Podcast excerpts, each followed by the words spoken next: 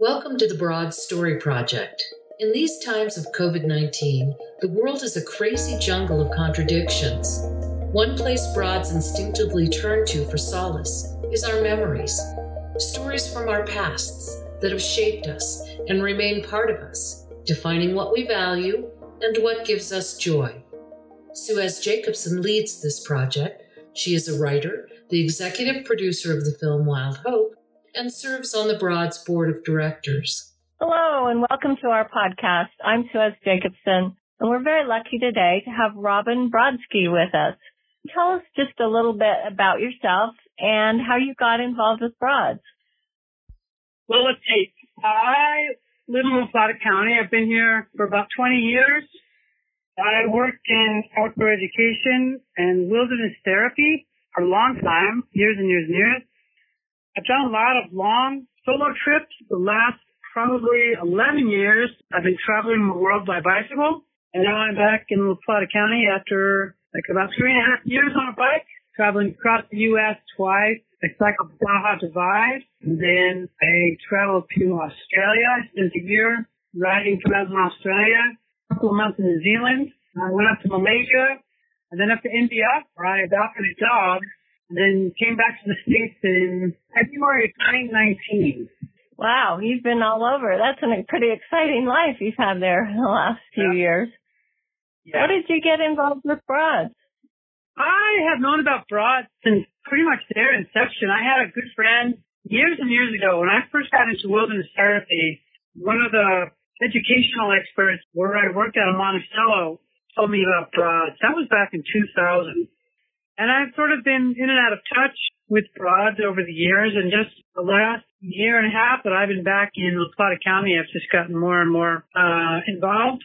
I'm not as involved as I could be with Broads, but I sure appreciate their work. And I know back in the day, one of their big campaigns was trying to keep the four wheelers out of some of the roadless areas in Utah, especially around, uh, I think it was like Muleshoe Canyon and a couple other spots. And I often saw, you know, tracks Uh, across crypto soils. It was hurtful. I found it painful, actually. Anger was secondary to what I was really feeling, the grief. So I've been following ever since. Well, you've had so many experiences. Is there one particular place or time you'd like to tell us about? A time when you can again return in your memories during these times of COVID-19 and so much racial, economic and environmental mm. injustice. And we go back to these stories. I know I went back to thinking about being in the boundary waters.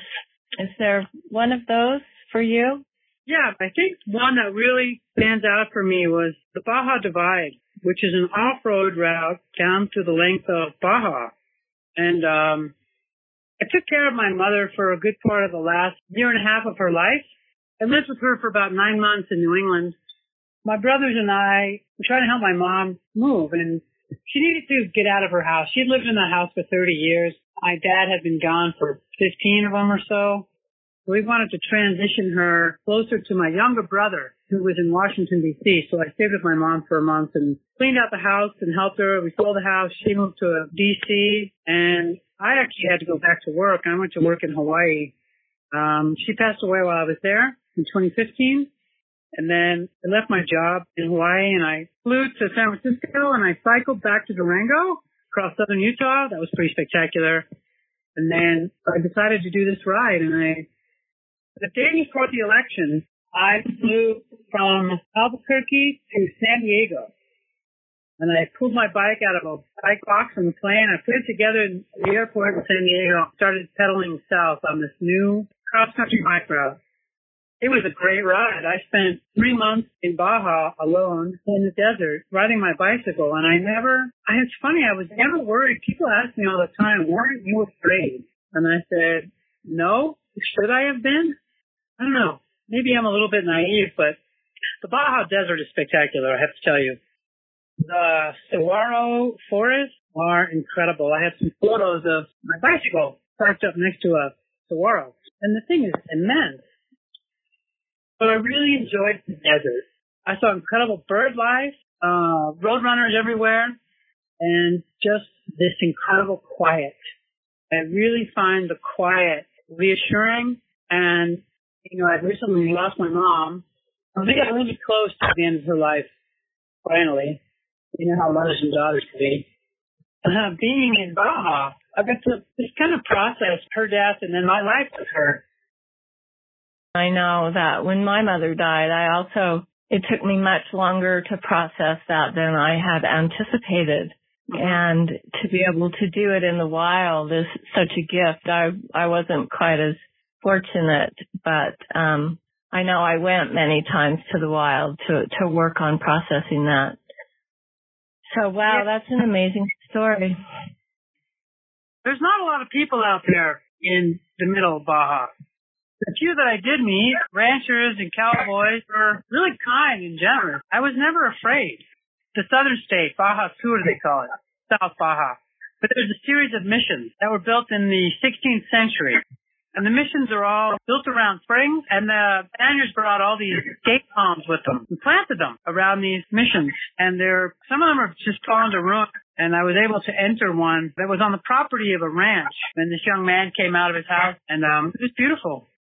I really enjoyed being in Baja, and I made my way down to La Paz, where I have some really good friends now, and I, I just found it really comforting. The media would have us believe that, you know, what Trump said about the people of Mexico, they're all rapists and thieves and thugs and whatnot, and that is so far from the truth. You know, I just, that was not my experience at all. I was never afraid for my life in Baja, ever. Well, I think we have to experience these places to realize the reality of, of what's there. That's amazing that you've had all these great opportunities. Um, what advice would you have for somebody who maybe can't really get out like you have, either time or strength or just uh, stick to itness that you must have?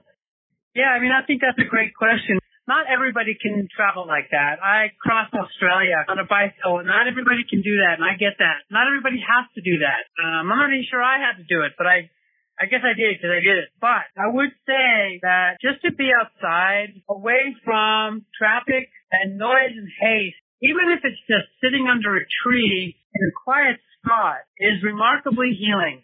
You know, we're lucky. We live in a really beautiful area it's easy to get out. I know there's people that never get out of the city. I'm not sure how to make that happen, but you just have to make the time. Yeah, but getting someplace that's quiet is a real treat for the soul, that's for sure. And dark, you know, the skies must have been amazing in Baja. Oh yeah, they were pretty spectacular. The darkest skies I've ever seen were in Central Australia. I've never seen stars like that.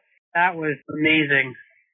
I was in Baja in the winter. It was actually pretty cold. And so I was wrapped up in my sleeping bag in my tent by seven o'clock at night, you know, it was cold. It's not often we get to talk to somebody who's had all these incredible experiences. So thank you for that. Before we wrap up, do you have one more thing you want to say? I just want to, you know, thank uh, Rod for doing what they do. They do awesome stuff, and you know, they keep our politicians on their toes. So thank you for doing that. And um, I'm glad. To, I'm really glad that I get to be a part of it. It's a real gift. Yeah, well, we're so happy to have you. Thanks so much, Robin, for your time and your energy and your stories. We appreciate it. Yeah, I got more if you want more. Okay, all right. It sounds like you have a wealth of stories. We might be back at you. Don't miss the next episode of the Broad Story Project. You'll find links to other stories on our website under News